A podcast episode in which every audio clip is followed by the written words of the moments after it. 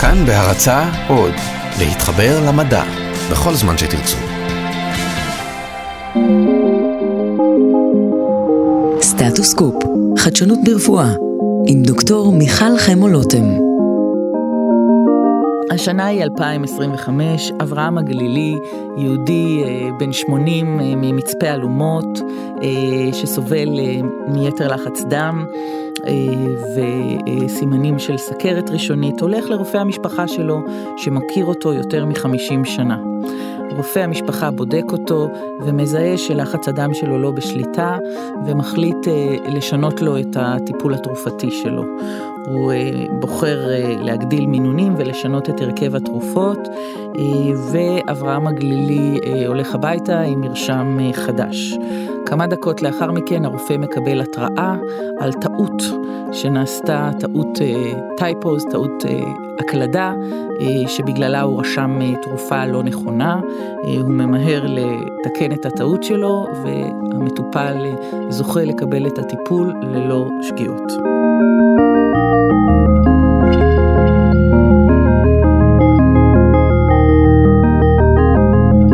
שלום, כאן דוקטור מיכל חמו-לוטם בתוכניתנו סטטוס קופ על כל מה שחדש ברפואה, מחקר, טכנולוגיות רפואיות, הכל בשירות האדם. והיום איתנו באולפן דוקטור גידי שטיין, רופא פנימאי, מומחה במחשוב ויזם חברת מדוור. Uh, מה זה גידי? מה עושה חברת מדוור? לוקחת אותי כמה שנים אחורה. האמת אני תמיד חשבתי ש... לטפל בחולים, ללמד רפואה, זה יהיה באמת הדבר העיקרי שאני אעשה, אף פעם לא חשבתי שאני אעשה סטארט-אפים אה, או אשב בבוקר בבית קפה ותקתק על המחשב, זה היה משהו נראה לי הזוי לחלוטין. אה, עד שלפני מספר שנים נתקלתי במקרה של ילד אה, בן תשע שנפטר כתוצאה מכך שרופא המשפחה שלו פשוט בחר את התרופה הלא נכונה מרשימת התרופות במערכת המחשוב האלקטרונית שלו והרג אותו. אה, הוא רצה לתת לילד תרופה שקוראים לה סינגולר לאסתמה אבל לחץ על השורה הבאה בתור שזה היה סינטרום או קומדין מדלל דם מאוד מאוד פוטנטי. פשוט לחץ על המקום הלא נכון. ממש בעצם, טעות הקלדה, טעות לא, הקלדה, לא טעות שיקול דעת. לגמרי, אין טעות בשיקול דעת, התפלק לו כמו להרוג מישהו בטייפו. בעצם כל מערכות הבקרה אה, אצל הרוקחים, אצל הרופאים, בעצם כשלו בלזהות את הטרגדיה הזאת, והילד נפל מהאופניים אחרי שבוע ונפטר מדימום מוחי. והקלות הבלתי נסבלת הזאת של להרוג מישהו, בטח ילד בלחיצת עכבר, שזה יכול לקרות גם לי, זה יכול לקרות חס ושלום לאחד הילדים שלי, הביא אותי בעצם לעשות מעשה. ושמסתכלים על, על הבעיה, מדובר לא בבעיה רק של אותו ילד, זה בעיה עצומה, מדובר על, על מיליארדי דולרים שיורדים לטמיון כל שנה על, על, על טעויות מהסוג הזה, מאות אלפי נפגעים בגוף ובנפש. טעויות בתרופות? טעויות בתרופות, טעויות במרשמים, והטעות בעצם יכולה להתחיל מרגע מתן המרשם על ידי הרופא. עד שבעצם הרופ... החולה מקבל את התרופה. זה יכול להיות עם האחות בדרך יכול להיות עם הרוקח בדרך עם בני המשפחה. יש המון המון תחנות בדרך שבהם הטעות יכולה לקרות. אבל אנחנו מתמקדים בנקודה שבה הרופא רושם את המרשם. מתוך הנחת העבודה שרוב הרופאים סך הכל עובדים נכון יודעים את העבודה שלהם ואם עושים טעות ברוב המקרים זה טעות הקלדה זה טייפו וכמו שמשוררים יכולים לכתוב את השיר הכי מופלא בעולם עדיין יכול להיות להם שגיאות טיב ויש להם איזשהו ספל צ'קר שבודק את זה. אנחנו עושים את אותו דבר למרשמים. אנחנו לא מתווכחים על הנכונות הקלינית אנחנו אומרים היי אולי לא שמת לב שקרה פה משהו. אתה גם אה, הרי רופא פנימאי אה, ובעצמך אה, לא פעם ולא פעמיים רשמת תרופות נתקלת בזה גם ברמה האישית כמה זה קל לטעות. בוודאי בוודאי. אמ, זה קורה גם בקהילה, זה קורה גם בבית חולים, אני ספציפית עובד בבית חולים. אה, אני זוכר לא מעט מקרים שבהם התבלבלתי בחולה, זה כל כך קל. אה, פעם שהיינו רושמים מרשמים, כתבנו בכתב יד על מרשם, ישבנו מול החולה, כתבנו את השם שלו, כתבנו את שם התרופה, כתבנו את המינון ונתנו לו את זה לא ביד. נכון שאפשר אולי בעיה בקריאת הכתב או טעויות מהסוג הזה, אבל היום עם מערכות המחשוב יש כל כך הרבה טעויות חדשות שבכלל לא היינו מודעים להם. היכולת שלי לתת את המרשם לבן אדם הלא נכון כי הוא לא נמצא בחדר כי אני כותב את זה ממוחשב. היכולת לבחור את התרופה הלא נכונה מה, מהרשימה, כי לחצתי במקום הלא נכון, היכולת להישען בטעות על האפס ולתת פי 10, פי 100, פי 1000 מינון. כל הדברים האלה הם, הם סוג של טעויות שאף פעם לא היה ורק אם בתקופה שרשמנו מרשמים בכתב יד נכון בדיוק בדיוק בדיוק ועכשיו הדברים האלה קורים ובגלל שאנחנו נכנסים יותר ויותר מערכות מחשוביות לתוך בתי החולים אנחנו בכלל לא מודעים לטעויות האלה. ואני זוכר למשל לעצמי שפעם נתתי תמיסת מלח מרוכזת לחולה עם רמת אה, אה, מלחים מאוד מאוד בעייתית. אה, בדחילו ורחימו ואחות נכנסה וצעק אליי אידיוט אתה נותן זה לחולה הלא נכון. ומזל שהיא תפסה את זה. ועוד פעם. אין רופא שלא עובר כאלה דברים. לגמרי. ואתה יכול לתת קצת ממדים של התופעה של הטעויות כי אתה דיברת באמת על אה, תופעה עם היקף רחב עם עלויות גבוהות. אז אה, לפי הספרות העולמית מבין 4 מיליארד המרשמים שנרשמים רק בארצות הברית כל יום. ההערכה היא שכשמונה מיליון מהם מכילים אה, טעויות מסוכנות. שמתרגמות למאות אלפי נפגעים בגוף אה, ובנפש, אה, מה שנקרא preventable wasteful healthcare cost, כלומר הוצאה מיותרת של מעל 20 מיליארד דולר. והיום אנחנו יודעים... ליום? לשנה. לשנה. לשנה. זאת אומרת 4 מיליארד מרשמים, אני רגע עוצרת על המספרים, ליום בארצות הברית. לשנה. 4 מיליארד לשנה הבנתי. כן.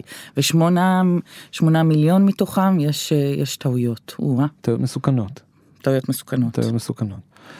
ואנחנו היום עם מערכת שלנו אנחנו רואים שהמספרים יותר גדולים ממה שחשבנו. כי עד היום שבדקו את הטעויות במרשם הסתכלו רק מה קרה בזמן כתיבת המרשם. אנחנו יודעים היום שחלק מהדברים קורים במורד הדרך. זאת אומרת אם אני נתתי למשל מרשם לתרופה ללחץ דם. ובזמן כתיבת המרשם הכל היה תקין. יכול להיות ששבוע אחרי שנתתי את המרשם, והמרשם עדיין פעיל, פתאום מופיעות תופעות לוואי. פתאום למשל הפרעה במלחים או אי ספיקת כליות, דברים מהסוג הזה. והיום אין מערכות שבעצם מסוגלות לסגור את הלופ. ואנחנו היום יודעים לנטר את התרופות האלה ולזהות את אותם שינויים שקורים בבדיקות הדם במצב של החולה ולזהות אותם ולהחזיר אותם בחזרה אה, לרופא המטפל או מי שאחראי כדי לתת את ה... ואלה רוב הטעויות. אנחנו זה חברת מדוור? כן. אז ספר לי איך זה, איך זה עובד. מה, מה קורה שם? מה, מה איך אתם אנחנו עושים... עושים את זה? כן, איך, איך אתם מוצאים טעויות? אמ, במפתיע בקלות יותר רבה ממה שחשבנו. שזה משמח. משמח אותי, את החולים קצת פחות. אמ, אנחנו חשבנו באמת איך אנחנו יכולים יש המון מערכות היום שכולם מוצאות טעויות ונותנות התראות באמת הנושא הזה של התראות שווא הוא מאוד מאוד בעייתי מעל 90% מההתראות שהמערכות הקיימות נותנות אינטראקציות בין תרופתיות אלרגיות וכולי הם התראות שווא. יותר מזה אני רק אה, ככה אפתח סוגריים יש ממש מה שנקרא אלרט פתיג שאנשים רופאים לצורך הדיון מתעייפים כבר ומפסיקים להיות קשובים להתראות וכל מי שיש לו סמארטפון שמקבל ששולח לו אינסוף אה, אה, הודעות מבין בדיוק על מה מדובר אז פחדתם להיכנס לתוך ה... נכון זה, זה בדיוק הבעיה הנושא של אלרט פתיג הפך להיות רעה חולה כי גם אם יש כבר התראת אמת היא הולכת לאיבוד בתוך שלל ההתראות yeah. זאב זאב וכולי. והמספרים מדהימים. אה, מעל 95% מההתראות בסך הכל הרופאים מתעלמים מהם שזה משהו מאוד אה, מאוד קיצוני אז תכלס המערכות האלה לא באמת אפקטיביות ולא עובדות. וגם רוב למה הם מתעלמים מהם כי התראות הן בדרך כלל חסרות משמעות או לא בקונוטציה קלינית של החולה הספציפי. באמת חיפשנו דרך באמת לבעבע למעלה את אותם קטסטרופות את אותם מקרים כמו הילד הזה שבאמת טעויות רנדומי משהו one in a million שבאמת יכולות להרוג. וחשבנו להשתמש בקונספט מאוד דומה לקונספט שחברות כרטיסי אשראי מזהות רמאויות. כלומר אם את לוקחת כרטיס האשראי שלך ביום יום שלך נוצר איזשהו דפוס פעילות בבית מרקחת במכולת באלף ואחד מקומות. ובעצם אלגוריתמים ללמידה חישובית לומדים את ההתנהגות שלך מצמידים אותו להתנהגות דומה של לקוחות דומים. וכך אם נוצרת איזושהי חריגה בפעילות כמו אם כרטיס האשראי שלך פתאום צץ בזימבבואה אז זה חריג לך, זה חריג לקבוצת הייחוס שלך, וזה מקבלת טלפון ששואל האם זה באמת את, האם זו באמת את. וזה מה שחשבנו לעשות עם מרשמים. אנחנו אוגרים מיליוני רשומות רפואיות, בדיקות דם, אה, לחץ דם, סטורציה, אבחנות, סטורציה זה אחוז החמצן אחוז בדם. אחוז החמצן, בונה. דופק, הכל, כל המידע שרק יש לנו, מה שהרופא כותב, רושם וכולי. ואנחנו יוצרים בעצם לכל תרופה באופן אוטומטי מודל מתמטי שמתאר מי החולים שסביר ומי החולים שסביר שלא יקבלו את זאת אומרת, התרופה הזאת. המודל הוא על התרופה, לא על נכון. המטופל. המודל הוא גם על התרופה, גם על המטופל, גם על המטפל וגם על המקום. למשל, אם, אם למשל אורתופד שנותן בדרך כלל תרופות מסוג מאוד מסוים לבעיות אורתופדיות, פתאום ירשום למשל כימותרפיה, שזה או תרופות תרופות, פריון, אה, בדיוק. אז, אז זו תרופה מאוד נדירה להתייחסות הזה של האורתופד במחלקה האורתופדית, ולכן אנחנו נתריע על זה. אם, אה, אם פתאום ילד בן שנה יקבל גלולות נגד הריון, אז כמובן שזה יהיה חריג לפרופיל של המטופל ויחרוג לחלוטין. ו, ובעצם אנחנו גילינו שבשיטה הזאת אנחנו יכולים באמת לזהות את, ה, את הדברים הבאמת משמעותיים. ואיך אנחנו יודעים את זה? אז אמרנו בוא נבדוק. איך בודקים? לוקחים נתונים היסטוריים של בתי חולים, של נתוני קהילה, מיליוני רשומות. לקחנו משהו כמו 425 אלף תיקים רפואיים משני בתי חולים, קופת חולים אחת גדולה עם 44 מיליון מרשמים, 100 מיליון בדיקות דם, 60 מיליון אבחנות, באמת גוש גדול של מידע. והרצנו את האלגוריתמים שלנו עליהם ברטרוספקט ורצינו לראות מה בעצם אנחנו מוצאים ומה קרה לאותם חולים בהמשך אחרי שכבר ידענו שהיה להם איזושהי טעות שהמערכות הקיימות בכלל לא זיהו אותם בתור טעויות. וגילינו שמתוך 425 אלף חולים האלה כמעט 6,000 חולים זיהינו עם טעויות מסכנות חיים. בדיוק אחורה, אחורה. במבט אחורה. במבט אחורה, שה, שהמערכות הקיימות לא עלו עליהם, וחולים שהיה להם, שזיהינו להם טעות, היה להם סיכום יותר מוגבר לתמותה תוך 30 יום, למשך אשפוז יותר ארוך ולאשפוזים חוזרים. ואז אנחנו לקחנו דגימה של כמה מאות מהמרשמים האלה, באמת ישבנו עם נציגי המחלקות והרופאים שכתבו את המרשמים כדי להבין האם אנחנו מדויקים, האם אנחנו צדקנו. גילינו שמעל 80% מהמקרים צדקנו, באמת היה התראות אמת, באמת הרופא היה צריך לשנות את המרשם. אבל הדבר היותר מפחיד בסיפור הזה שברוב המוחלט של המקרים הרופאים בכלל לא היו מודעים לכך שנעשתה טעות עד שלא הראינו להם את זה ברטרוספקט על הנתונים שלהם. מה שהוביל אותנו למסקנה שכל הנתונים שיש היום לגבי השכיחות של הטעויות זה בעצם תת הערכה למצב האמיתי. כי אם הרופאים לא יודעים גרוע. והמטופלים לא יודעים, בדיוק. ואז חסר, אה, חסר אה, מידע אה, אמין על הנושא.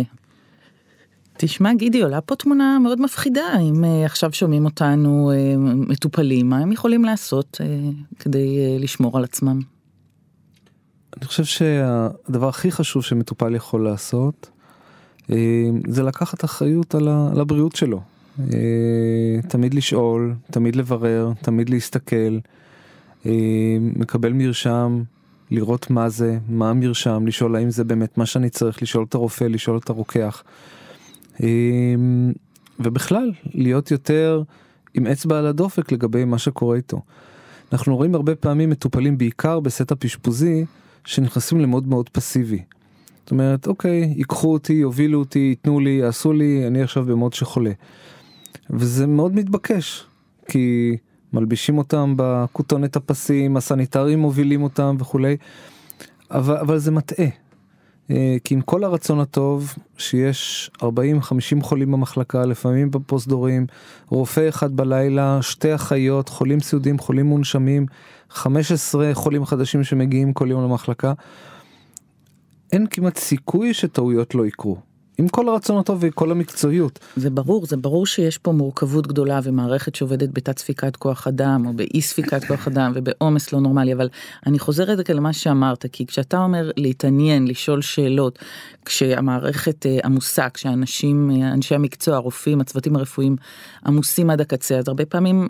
החוויה של המטופל היא שאין קשב הוא יכול לשאול אבל אף אחד לא עונה לו מהצד השני אף אחד לא פנוי בכלל להקשיב לו. אז באמת ב setup אשפוזי זה יותר בעיה כי אין, אין יותר מדי לחולה אה, אה, יכולת בחירה שהוא כבר במיטה והרבה פעמים לא יכול, לא יכול לרדת. אה, אבל גם ב setup אשפוזי יש את המסגרת הנכונה, יש עוד קבלה של כל מחלקה, יש מנהל מחלקה, יש סגן, יש רופאים בכירים. אה, וצריך למצוא את הדרך להגיע אליהם ולדבר איתם ולהתעקש על זה ולקבל את התמונה וגם אם האחות סתם מביאה רשימת כדורים להגיד מה זה הכדור הזה למה אני מקבל אותו אה, ואם היא לא נותנת תשובה מספקת אז ללכת למנהלת שלה. כלומר לא, לא יכול להיות מצב שבו חולה לא מקבל אה, תשובה לשאלות שלו הכל כך בסיסיות. אה, ונכון שלא תמיד זה קורה בגלל העומס בגלל הדברים אבל קצת אסרטיביות וקצת לעמוד על שלו אז הדברים בדרך כלל בדרך כלל קורים. אנחנו יודעים ממחקרים שחולים שהמשפחה שלהם נמצאת לידם המעורבות שלהם גדולה שורדים יותר בבית החולים. שזה נתון חשוב, בוא רגע נעצור.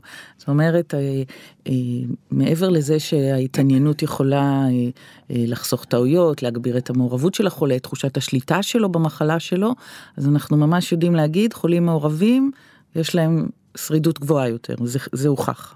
כן.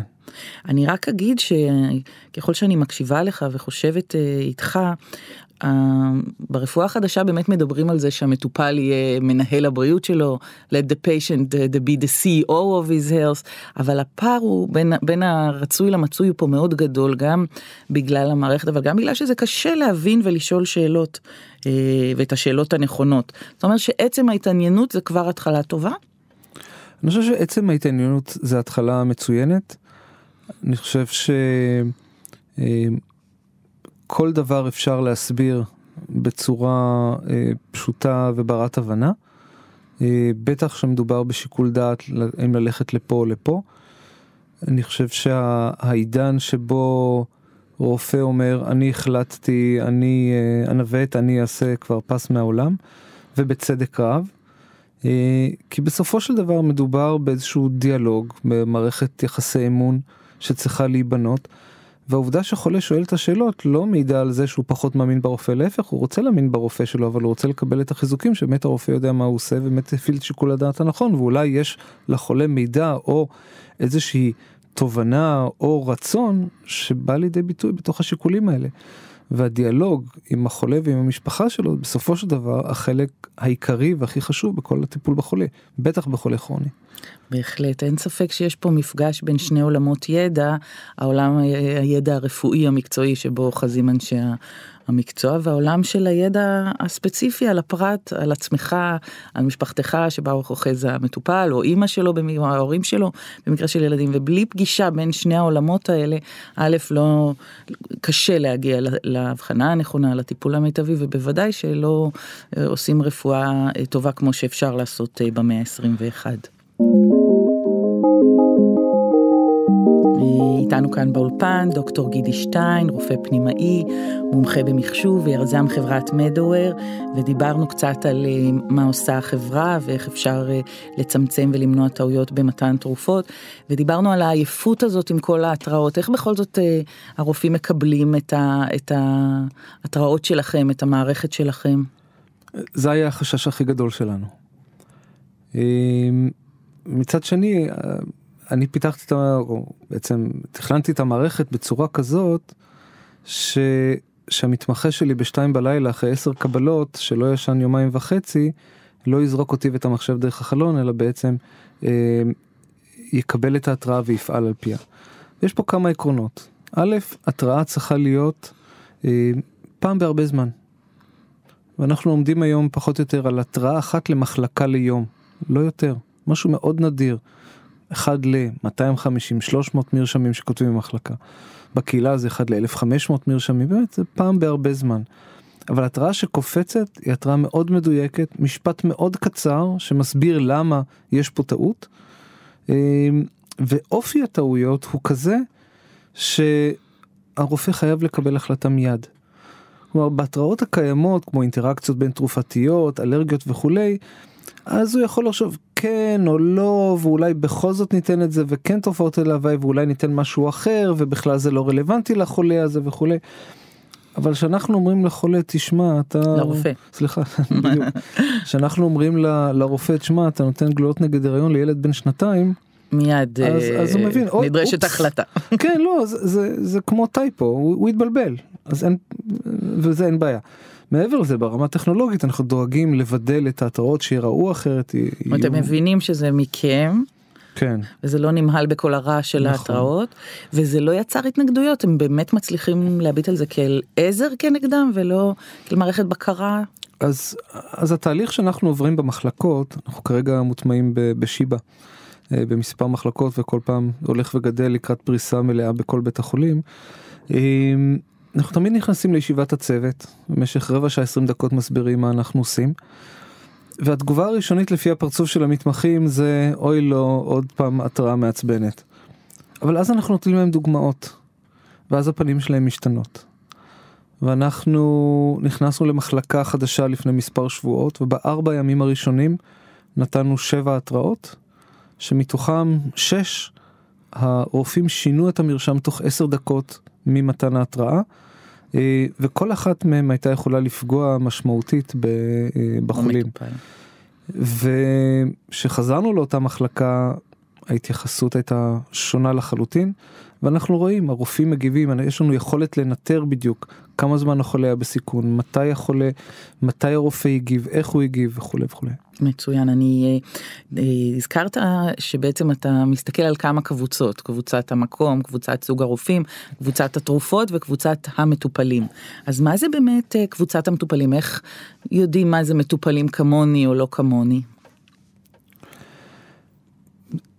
השאלה איך אנחנו בכלל מגדירים דמיון. כשאנחנו מסתכלים על שני אנשים ברחוב אומרים שהם דומים אז זו פעולה מאוד מאוד מורכבת היום מתחילים רק בעזרה מחשובית לנסות לזהות את זה וגם זה בקושי אבל כשאנחנו מסתכלים על היסטוריה רפואית אז המידע שלנו הרבה יותר דל. היתרון הוא שהוא מצטבר על ציר הזמן. ו... ובאמת האם אנחנו האם אנחנו מספיק אם ניקח את הנתונים הדמוגרפיים את המחלות העיקריות ונשווה האם זה מספיק אז כנראה שלא כי אם יש לנו שתי נשים בנות 75 שיש להם סכרת וסרטן שד ככותרות ובדיקות פחות או יותר דומות עדיין יכולות להיות חולות שונות לחלוטין. אחת שהיה לה איזשהו גוש קטן לפני עשר שנים מאז הבריאה ולוקחת איזשהו טיפול הורמונלי כרוני אבל הסכרת שלה משתוללת והשנייה יכולה להיות עם סכרת מאוזנת לחלוטין ועם uh, סרטן פעיל uh, אגרסיבי ו- וכולי. אז זה לא מספיק. אז אנחנו מסתכלים בעצם על התפתחויות המחלות על ציר הזמן, לנסות לראות מהי הדינמיקה, האם הסכרת מאוזנת, האם היא בעלייה, האם היא בירידה, מה שאר המחלות, מה קורה, הטרנד של בדיקות הדם, של הביקורים, ההתנהגות על ציר הזמן הרבה פעמים מראה לנו אה, מאפיינים מאוד מאוד ייחודיים וגם תגובתיים לטיפול הנכון, לדברים השונים, אנחנו רואים את קצב שינוי התרופות על ציר הזמן, למשל לחץ דם או סכרת או מחלות כרוניות אחרות. ואז אנחנו יכולים להגדיר דמיון על פני תקופת זמן. כלומר, אני יכול לבוא ולראות חולה שמול אה, חולה X מסוים, אני יכול לזהות קבוצה של חולים שהיו בדיוק במצב שלו עם התפתחות מחלה כמו שלו, אבל לפני שנתיים. ואז אני יכול לקחת ולראות מה קרה לאותה אוכלוסייה במשך השנתיים הבאות, ולנסות לעשות איזושהי השלכה לגבי האפשרויות שיקרו לאותו חולה. איזה טיפול עזר, טיפול לא עזר, מה הסיכוי שהוא יגיע לכאן או לכאן. וזה בעצם הבסיס שעל פיו אנחנו אה, מזהים את הדמיון. אבל זה, זה לא פשוט. לא, ממש לא, כי אני ככה חושבת שבעצם אנחנו מדברים על הדמיון בתסמינים, בהתבטאות החיצונית, אבל עדיין אנחנו לא מדברים על האלמנטים הגנטיים או, או, או, או אלמנטים ביולוגיים אה, אה, כאלה ואחרים, אבל אתה אומר שזה בכל זאת מסייע אם אנחנו יודעים לעשות השוואות כאלה בבחירה של טיפולים יותר יעילים? אני אנחנו לא בשלב שבו אנחנו יכולים לזהות מהו הטיפול האופטימלי אנחנו כן יכולים לבוא ולזהות ולהגיד תשמע חולים כמוך טופלו כך במקום א' בצורה שונה קצת במקום ב' וזה זה פחות או יותר התפלגות התוצאים של הטיפולים שיכול להיות קשור לטיפולים יכול להיות קשור למחלה אבל זה פחות או יותר מה שקרה לחולים האלה. מזה אנחנו יכולים להשליך על הרבה מאוד דברים. יכולים לזהות אה, אה, פערים בטיפול אנחנו יכולים לזהות מה הסיכוי שהחולה הזה יסתבך וזה גם מאפשר לנו להתחיל להשוות בצורה יותר אינטליגנטית בין ביצועים של מחלקות ורופאים שונים. שזה אמ, הגענו לאזור מאוד רגיש כמובן אבל מאוד משמעותי כי טיפולים תרופתיים זה רק אחד מ... נכון. מת, מתמהיל הטיפולים הרפואיים נכון. יש לנו כמובן טיפולים אה, כירורגיים וטיפולים אה, בתנועה בשיחה אפילו בעולמות הפסיכולוגיה אז איך באמת אפשר להשוות איכות רפואית.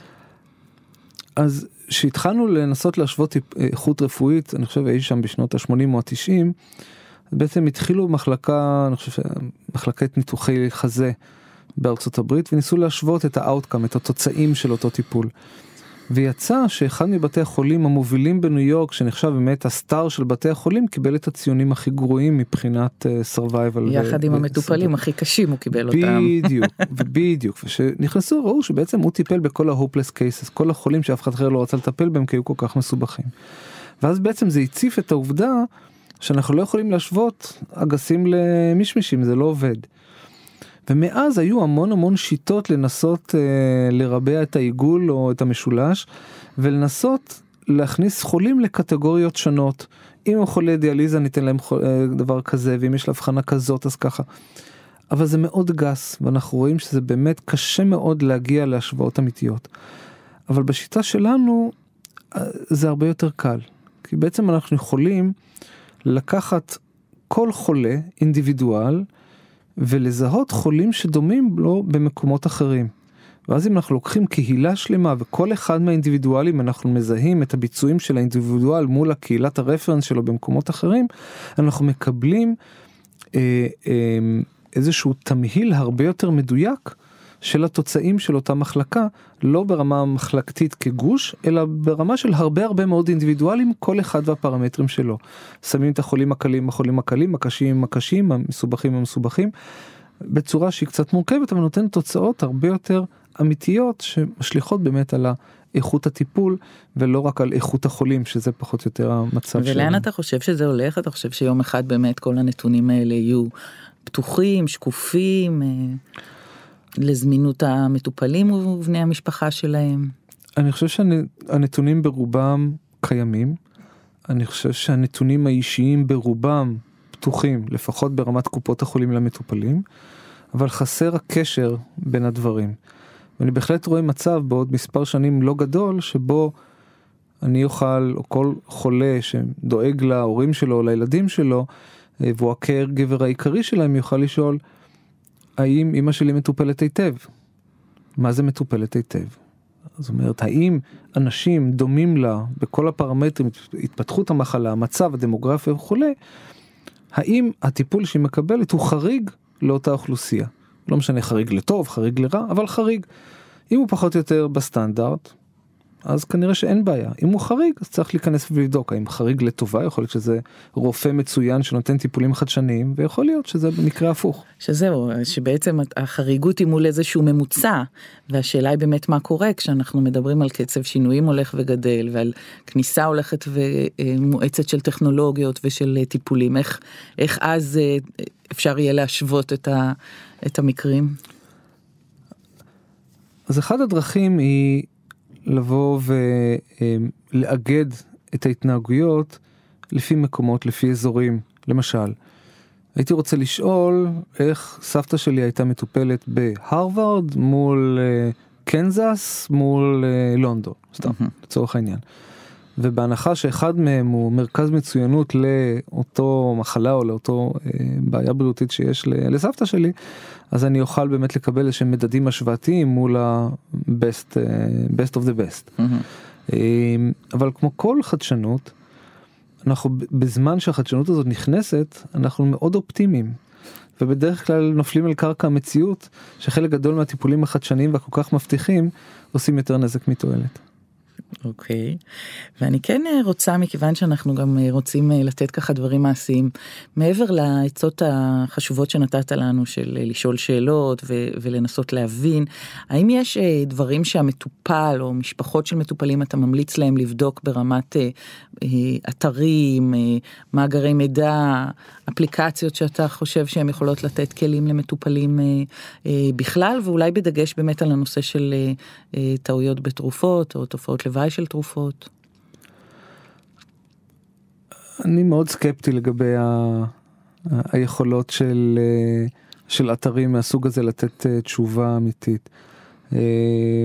הנושא של דוקטור גוגל אה, מאוד נפוץ ואין לי שום בעיה עם זה, אני שמח תמיד לענות לחולים שלי שמגיעים עם ערימות של תדפיסים, אבל בדרך כלל זה יותר מטעה ו... וגורם להם יותר לבלבול מאשר, מאשר תועלת אמיתית. אני חושב שעם כל ההתקדמות הטכנולוגית, הדבר החשוב באמת זה מערכת היחסים בין הרופא לחולה שלו. ואני חושב שחולים צריכים, בטח ברמה של רופאי המשפחה ורופאי הקהילה, למצוא את הרופא שהם מאמינים בו, שיכולים לקיים איתו דיאלוג פתוח, לשאול אותו את השאלות הנכונות וגם לקבל את התשובות הנכונות. והיום, אם הם מרגישים שזה לא המצב, הם יכולים להחליף רופא. ויש לנו, אני חושב, רפואת משפחה בין הטובים ביותר בעולם, ויש רופאים טובים שם בחוץ, מקצוענים בתחום שלהם, והם עושים עבודה טובה. אמ, ואני חושב שזה המסר, אני חושב, העיקרי שצריך, אה, שצריך להעביר. כי, כי בסופו של דבר, זה כמו שאני הולך למוסך עם האוטו שלי, אני לא קורא באתרים של אה, כל מיני רכיבי מכוניות שאני אפילו לא יודע להגות את שמם, כי אני לא מבין בזה. אבל אני הולך למוסכניק שאני סומך עליו, שאני כבר אצלו 20 שנה, ואני, מש... ואני שואל אותו רק כדי לוודא שהכל בסדר, אבל, אבל סך הכל זה בעל המקצוע שלו ואני אה, רוצה להיות. על אחת כמה וכמה רופא. בקיצור, אני אה, כל כך שמחה לשמוע את זה, זה מסר שאני מעבירה להוריי שוב ושוב. תמצאו רופא שאתם ממש סומכים עליו ותקשיבו למה שהוא אומר, אבל אל תשכחו לחשוב תוך כדי. בדיוק. אז נראה לי שככה אנחנו יכולים להסכים על, ה, על, המלצה, על ההמלצה הזאת. לגמרי. דרך אגב, אני, זאת אולי ההזדמנות גם אה, לציין שהחברה שהקמת, שהיום אני מבינה נמצאת כבר ב, בשוק האמריקאי, זכתה במקום השני ביוזמת, בתחרות יוזמת הבריאות המובילה של פורום אה, ריבוט שזה מקום מאוד מכובד כי הוגשו אה, מעל 200 אה, יוזמות במדינת ישראל אה, זו הייתה בוודאי גאווה גדולה. כן, בעיקר להורים שלי אני חושב. ההורים ואתם היום בארצות הברית ואנחנו מאוד מקווים שתהיו גם בארץ הכיוון יש מקום לאופטימיות שמדינת ישראל תטמיע את החדשנות שהיא מפתחת בתוכה גם עבור מטופליה. אני, אני מאוד מקווה אני. תמיד קצת מתסכל שיותר קל להגיע למקבלי החלטות בהרווארד או באמת מקומות המובילים בעולם ו, ובארץ לא. אמ, וה, אמ, ואני מאוד מקווה שהדברים קצת ישתנו ויאפשרו לנו סך הכל אמ, יש לנו כבר התקנה מוצלחת בשיבא אנחנו מתקינים היום במכבי. ואני מאוד מאוד אשמח ש... שילד שלי ילך לרופא המשפחה, אז יהיה לו את הרשת ביטחון הזאת, שדברים כאלה לא יקרו. גם אני מאוד אשמח. אני רוצה ככה לפתוח סוגריים ולהזמין אותך, סיפרת לי מקודם ככה כשפטפטנו על החתונה שהתארגנה בביילינסון, אפשר לבקש אותך לספר את הסיפור הזה? כן. אמ, לפני, לפני לא מעט זמן. אה, הייתי באמצע ביקור אה, רופאים במחלקה עם העגלה, עם המחשב, עם המתמחים, עם הסטאג'רים, מחלקה רועשת, אה, גועשת, חולים, משפחות וכולי, ופתאום ראיתי שאשתו של אחד המטופלים ככה מנסה לתפוס את תשומת הלב שלי. אז ניגשתי אליה, שאלתי אותה מה, מה קורה. והיא ככה עם דמעות בעיניים שאלה אותי אם היא יכולה להוציא את בעלה אה, למסעדה לאירוע. עכשיו בעלה בחור בגילי, אה, מתחת לגיל 50, אה, אבל גסס מסרטן ריאות אה, מתקדם, לא עישן אף פעם, לא שום דבר. משהו מאוד אגרסיבי, מאוד מהיר. מחובר לחמצן, מחובר למורפיום, מרותק למיטה. בעצם לא היה שום אפשרות לנייד חולה כזה למסעדה וגם לא הבנתי מה, מה הקטע. שאלתי אותה, תגידי, לא, מצב מאוד קשה, לא נראה לי שזה יהיה כל כך אפשרי, מה, מה הסיפור?